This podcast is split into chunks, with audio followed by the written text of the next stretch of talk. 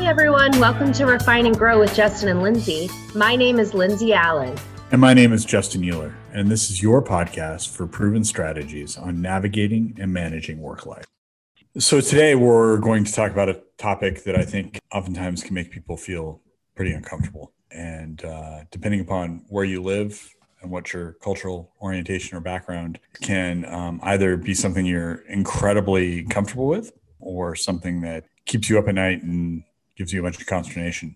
And I'm probably a little bit more on on the side of consternation on the spectrum, uh, to be quite honest with you. But it is a topic that is necessary to confront head on and uh, will happen throughout your career. Uh, and so we just we just need to hit it head on. It's one of those things you can't avoid. I think it's one of those things you don't want to avoid, quite frankly, if you want to have a healthy healthy life and healthy healthy engagement in your workplace and satisfactory career. And that is dealing with conflict in the workplace. So, we're going to talk today a little bit about strategies for managing, confronting, and removing conflict really impede your ability to uh, make progress in the workplace, as well as, quite frankly, just have a, a satisfying, enjoyable career.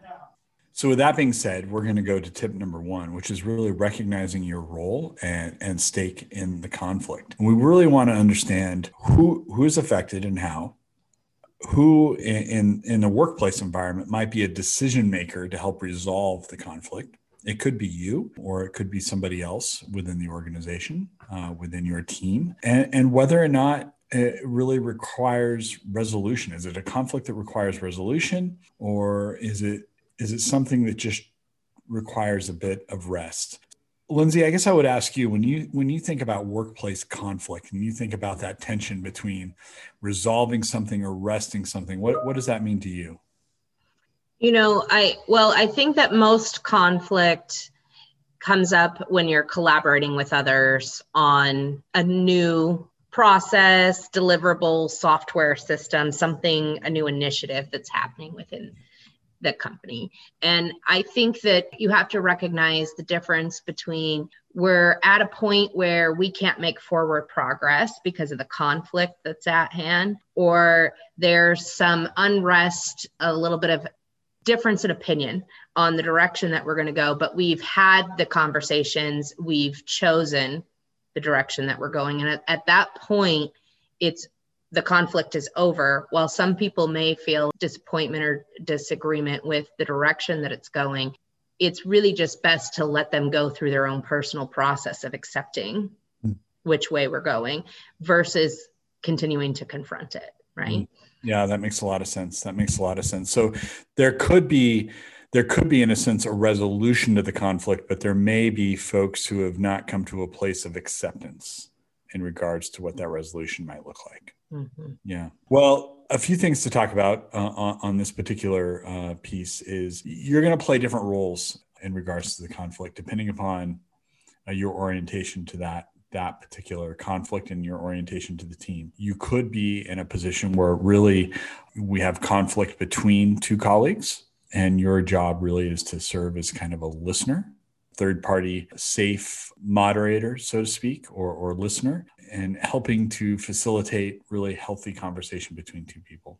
It's possible that this is between direct reports, uh, which certainly um, I have faced. And that is then your job really is oriented as a coach. You're really trying to re- help coach uh, the two parties towards resolution for all sorts of good reasons because you, you, want peace on your team, not peace at any cost, but certainly team dynamics are heavily disrupted when uh, when you have conflict between two members of your team. And then you, you really could be if, if the conflict is with you and, and somebody else, then your job is really to to learn and resolve. And I think that requires I think all these roles require a level of humility and a level of open handedness. But when you're involved in conflict, really a level of humility and a level of open handedness and, and, really a, a focus on, particularly in the workplace, not just resolution of relationship, but really ensuring that you're you're able to reorient and get back to kind of a business orientation, right? When we're in the workplace, we're there for a very specific reason. We're there to drive value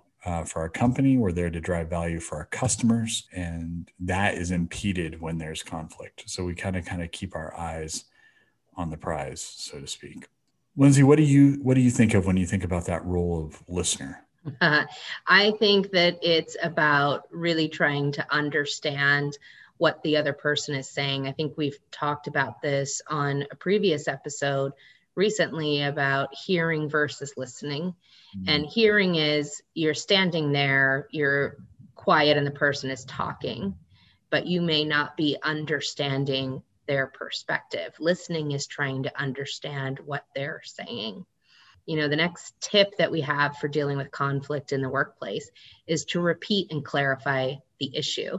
And so one technique that i've seen a lot of people use and it works really effectively is when you're having a conversation with someone and you're trying to work out the conflict is repeating what they've said by um, saying what i hear you saying is paraphrase what they've said to make sure that you are understanding the root of the issue for them because that's where it needs to be resolved. And you can't really expect to experience a solution and, and resolving the conflict unless you truly understand one another. And you can't control the other person, so you can only control whether or not you take that step to listen carefully to them. And I think what this reminds me of is the the book um, by Stephen Covey, the the Seven Habits of Highly Effective People where he says, seek first to understand. And I think a lot of times we jump to conclusions or tell ourselves a storyline or narrative that maybe isn't based on facts and evidence. And so you can't jump to conclusions about what the other person is saying. You must seek to understand them first versus jumping to an assumption that that they don't have, you know, maybe the best intentions behind whatever that conflict may be. I know that I, for example, was collaborating on a, a, a new process for a big tech company with a management consultant. And she worked for a different company than I did, but we were both assigned to this project. And so essentially we were colleagues. I mean, we were in the office together every day. We met every day to work on this. And I remember that she sent out a version of a deliverable she had put together. It, it was something like a status report. It was not even uh, this big, huge thing. Um, but she had sent it to myself and the client and a couple of other people. And I had replied all with my feedback on how to improve it and it really it, it, struck something in her i think maybe that i kept the client on the email. I'm not sure. But she replied just individually to me and sent me really like a scathing email about not appreciating my feedback. And it, it was very upsetting for me. And and you know one rule i've had for dealing with conflict is that i have sort of somebody i can go to that i trust who i can vent to to, to get some of that kind of frustration out of my system, somebody who can speak the work language with me and understand. So I went to a colleague of mine who worked for the same consulting firm. She was focused on a totally different project, so she could still be objective, but understand the language since we were staffed at the same big tech company together. And she said to me, if you're making the assumption that she's not doing what's best for the organization, she doesn't have the same goal as you to add value to the organization, do what's best. She's taking it personally, unnecessarily. This colleague who I'm bending to said, That's the storyline that you have. If you could think of the best possible reason for why she may have done this, what would you what would you say? What would you think? Yeah. And I said, I mean, maybe she felt like she was criticized in front of the client and that that was in some way disrespecting her and that we have a good rapport so i should have come to her first. And you know because we need to look like a team and present a final deliverable to the client and maybe not involve her in the revisions. That was the best i could come up with. And so my colleague said yeah well let's let's say that either one of them could equally be true. What do you need to do? You need to seek to understand what is the truth. Because you're getting yourself worked up on this storyline yeah. and you haven't even thought about her perspective or tried to have the conversation with her where you're repeating back what she's saying and, and really truly understanding where she's coming from so that you can actually resolve it because it's only when you understand it that you can avoid it in the future. That's a great example, and it really speaks to then that the third piece in in all of this is which which is confronting the problem, not the person. Right. Too often we we make these personal struggles and personal conflicts and we make it about ourselves. And when we do that we we start to lose some of our objectivity and our ability to really empathize and seek to build bridges rather than burning them? Burning them. Yeah great. Yeah, that's a good one. I had mind blank there for a moment. My hat's on a little too tight today. And so i think you know th- there there are several ways that we can do this because oftentimes we allow conflict that could be resolved and not only allow business to carry forward but allow relationship really to deepen. I mean some of the best relationships i have are relationships that have been through the fire of, of conflict. It, it can actually become a tool that brings people closer not further apart. And i find one of the best ways to do that is let's focus on the problem. Let's let's focus on the problem and not focus on the individual. Avoid um, ad hominem right? Dehumanizing uh, the individual or attacking the individual. So focus on the problem. And i think there's a there's a few great ways to do that. One really focus on terms like risk mitigation. Operating procedures or owners you know use business oriented language and focus on the business problem. It goes back to kind of that one two three rule right? What's the business problem? What's the desired outcome the what's the happy path to bridge those those two points? Like we said on, on a couple of episodes ago this stuff kind of builds on itself right? So you get kind of some of these fundamental concepts and then you figure out how to apply them forward. And i think that's exactly the case here. If you can take a breath calm down recognizing it's not about you it may not even be about the other person that there very likely could be some misunderstanding and let's focus on what the business problem is and try to drive some resolution. I think that's really helpful.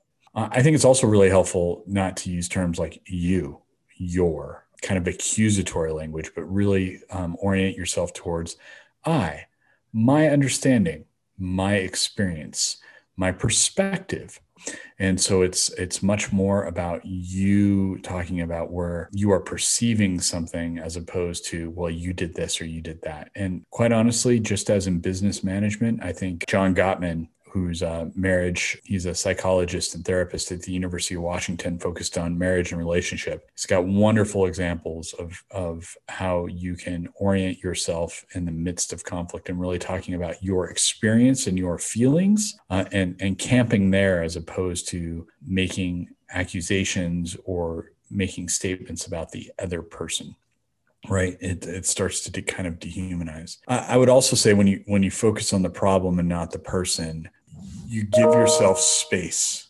right? You give yourself a level of separation where you can start to see each other as human beings. And, and I think that that leads to uh, a level of aggression or frustration or antipathy that starts to dissipate. And I find that it's not only helpful in your work relationships and your work dynamics, but frankly, it carries over into your personal dynamics as well. A key part in all of this, though, is your ability to self-reflect and self-evaluate and, and, move forward. So, Lindsay, what what would you what would you share with our listeners in regards to self-evaluation?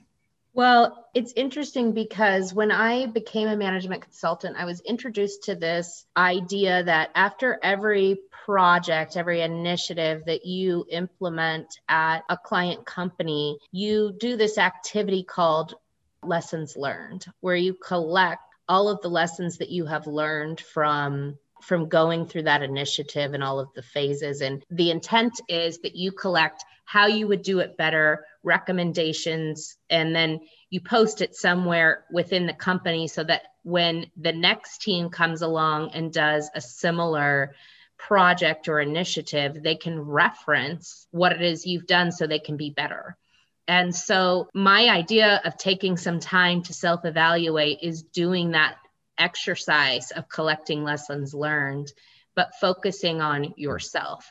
So, it's reflecting back on the journey after a conflict or during a conflict and identifying what could I personally have done different. And, you know, I aim for three to five things that I could or would have changed. And then I use that lesson in my future interactions. And it, and it really helps me so that I don't, you know, hopefully have to learn my lesson more than once. I can get it the first time if I stop and take some quiet time to reflect and decide how can I be better or do this differently. Yeah, that's good. Yeah, that's really good. Yeah, I think that that self-reflection is so so critical. I think we get so caught up about what we perceive the other person or the other people having done to us that we can kind of lose learning opportunity. And I have found in conflict I've had in the workplace, if I don't execute that self-reflection, if I don't take a hard look at myself, I lose out on valuable lessons, valuable valuable lessons that I can carry forward into my next set of relationships. It, it's hard. It's hard stuff and that that really takes us to our last point and that's that pain is temporary. You know we we say that in kind of a cheeky way in our culture but conflict has a tendency to drive towards resolution. And what we what we want to encourage you to do is don't allow that resolution to be passive. Take an active role in uh, driving towards resolution of conflict depending upon your role in that conflict um, we certainly don't want people diving into conflict between colleagues where they're not invited. But if you are in the role as either leader or manager or trusted voice or colleague, and you can help resolve that conflict, then certainly there's an appropriate opportunity for you to become involved at the appropriate level. And certainly, if you're having conflict in the workplace, if you're one of the, to use a strong term, combatants, then obviously we want to, we want to help guide you towards healthy resolution of conflict and healthy participation in conflict. John Gottman will also say that conflict happens. You have two people with two wills, two points of view, you're gonna have conflict. So it's not a matter of if, it's a matter of when. And again, resolution is not avoidance. So you have to kind of lean into the pain and recognize that oftentimes good things come from pain. You know, if you are starting a running regimen or a workout regimen, you're going to tear the muscles, you're going to, the chest, the lungs are going to burn, the body's going to hurt. That's pain, but that's productive pain.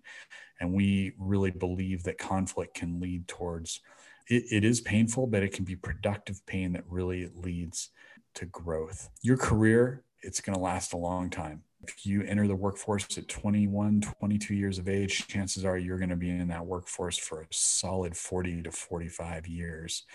And conflicts is temporary. It's a very small slice of your total work and employment timeline. And so learning how to handle it positively, recognizing that it's temporary and recognizing that it can lead to growth allows you to have perspective if you can if you can orient that way I, I, think you'll find that the conflict will actually consume a lot less of your time and a lot less of your thoughts. And frankly you'll probably have a lot more mental and emotional wellness. Conflict is difficult. No one's saying it's easy. We shouldn't whitewash over it. We shouldn't avoid it but we should put it in perspective that it's an opportunity for growth struggle leads to strength and leads to growth. It's a small part of your overall work life. And if it's handled well, and if you lean into that pain and lean into that conflict in a healthy and thoughtful way, it can be a wonderful uh, teacher and instructor. And though it's hard in the moment, over the life of your career, can actually be one of the most productive components of your career. So, really encourage you to lean into conflict in a healthy and productive way. Be humble be thoughtful, ask lots of questions, use lots of terms like I and my when you start sentences, be willing to listen more than you speak. And again, I think the biggest thing in the workplace environment, it's not just about relationship, but you are there to drive value. You're there to drive value for your team, uh, for your company, for your customer, and frankly, you're there to drive value for yourself. That's what those paycheck, that paycheck and benefits provides you. It provides you with value. We need to work through the conflict so we can drive towards value creation. So refer back to your tips and tricks uh, sheet if you have any questions on this, and uh, we look forward to talking to you soon today. Don't forget to head out to our website to download the tips and tricks worksheet from today's episode, download case studies, subscribe to our podcast and newsletter, and more. And tune in next week for an all new episode. Thanks for listening.